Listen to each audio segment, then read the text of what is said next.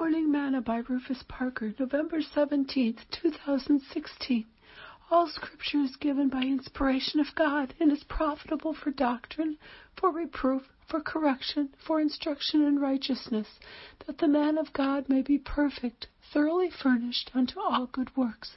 2 Timothy 3 verses 16 and 17. Today's morsel. The Bible is the most valuable book a person can own. It teaches one how to develop character, good behavior, make right choices, and live a successful life, should a person choose to obey it. Peter said, knowing this first, that no prophecy of the Scripture is of any private interpretation.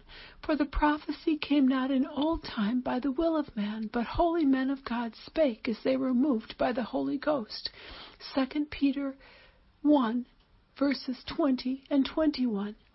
There has never been another book like the Bible. It is the inspired Word of God.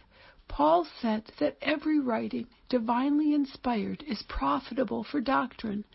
The Lord said through Solomon, For I give you good doctrine, forsake ye not my law. Proverbs 4, verse 2.